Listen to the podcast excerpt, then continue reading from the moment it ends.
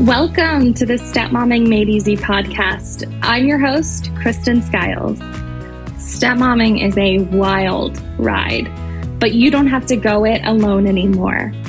I'm here to give you validating insights and powerful shifts to build a stepmom life you love. This is your safe space. Welcome home, my friend. Hello, and welcome to the Stepmomming Made Easy podcast. I'm your host, Kristen Skiles, and I am so excited that you are here. Today, I want to tackle kind of a tricky subject. I want to talk about the advice that stepmoms sometimes get from mental health professionals that is actually so, so harmful. In fact, I would say that this advice does much more harm than good in the lives of stepmoms. And of course, these are well meaning therapists and counselors. I absolutely believe that they want to help you and that their hearts are in the right place. But the reality is that a step family is not a first family. We have different roles in our families, we have different dynamics. All of these things are different for us. And so we need to show up differently in our families. The advice that you would give a traditional mom and a traditional family is not the same advice that you would give a stepmom and a stepfamily. Every piece of advice that I am going to share with you today is a piece of advice that a coaching client has shared with me in one of our sessions. I get a lot of my clients who have already sought out therapy as a first step which is great. I love therapy. I'm a, a gigantic advocate of therapy. But these clients had therapists who were not trained in step family dynamics, who were not stepmoms themselves. And so they gave some of the traditional advice that we give for parents in traditional families without recognizing how different our role actually is. I want to applaud the stepmoms who have sought out therapy, who are seeking that help, because this is such a challenging role. We have to, we have to seek help in navigating all of this. So many of us were just looking for a captain on our ship to tell us where do we go? What is our path? But without the right help, this advice can make you feel worse. It can lead you farther down a path of guilt it can lead you down a path that is so counterproductive in your family that you're not actually taking the right steps and doing the right things in order for things to get better.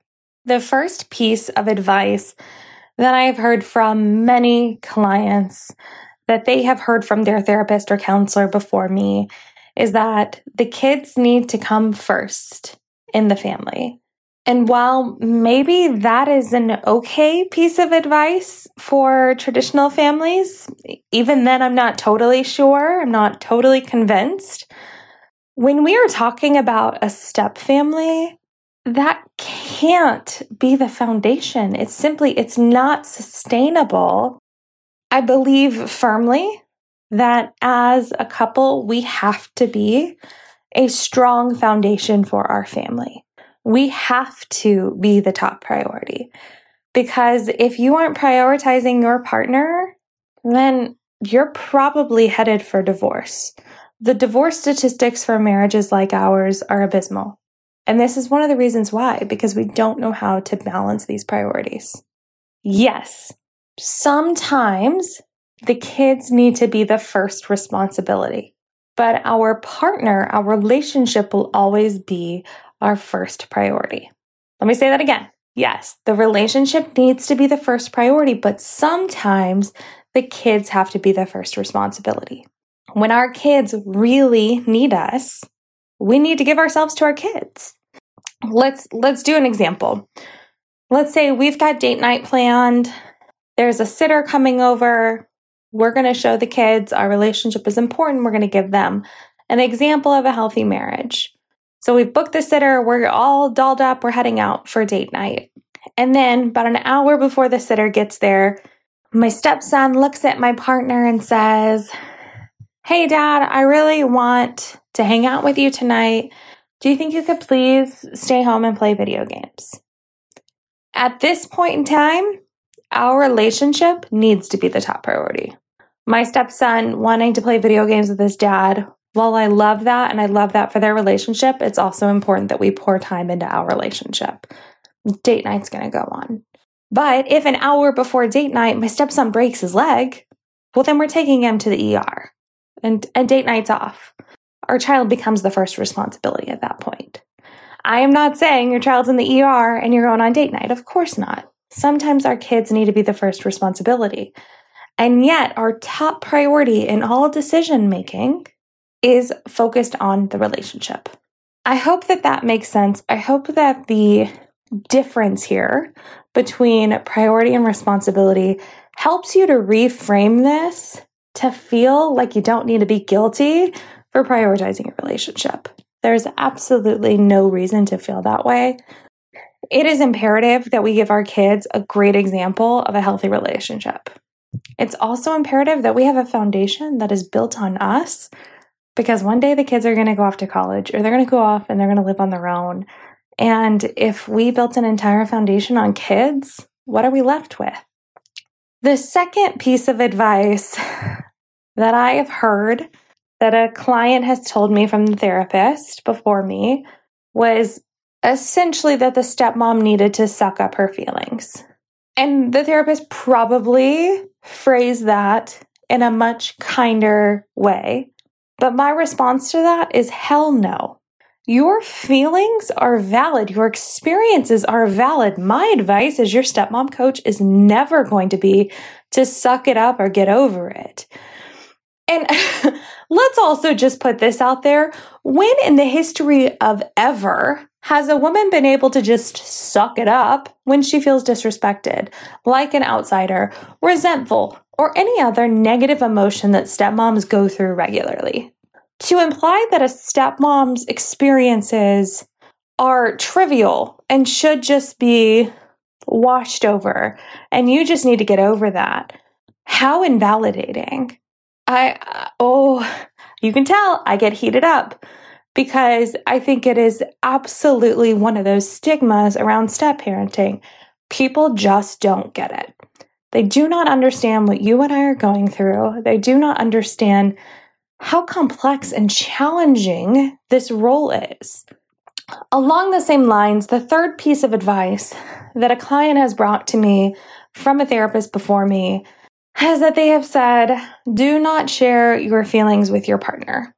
They have enough going on. Let them tackle that. You work on your own feelings.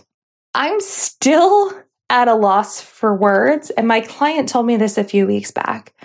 Your partner is the only one who can make all of this worth it. You should absolutely be able to rely on them with your feelings.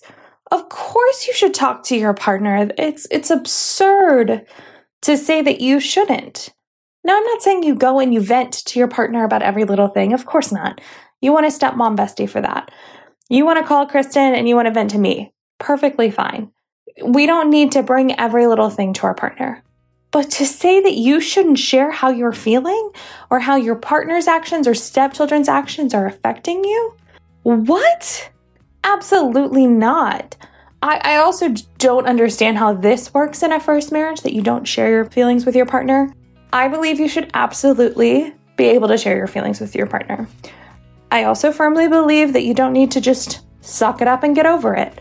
I also firmly believe that the kids don't need to come first in a blended family. Advice gets backwards sometimes for stepmoms because our dynamics are dramatically different please, stepmom, seek a professional who is trained in step families, especially another stepmom if you can, because we all know no one gets it like another stepmom. If you want to, to go with therapy, I'm all for it. Therapists help you seek healing from the inside out. They take a lot of look at past trauma and help you to heal that so that you can be present in the moment. Coaches, what I do with my clients, they give you tangible tips for how to deal with the here and now. When I'm coaching a stepmom, I see her as whole. She just simply needs the tools to navigate what's here.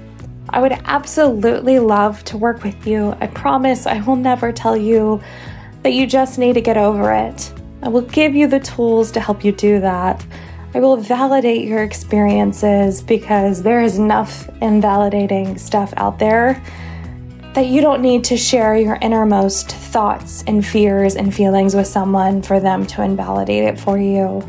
I so appreciate you tuning in to the Stepmomming Made Easy podcast week after week. I'm so glad you're here. I'm so glad you find this a validating and safe space. That's all I want it to be for you. I'll see you next week.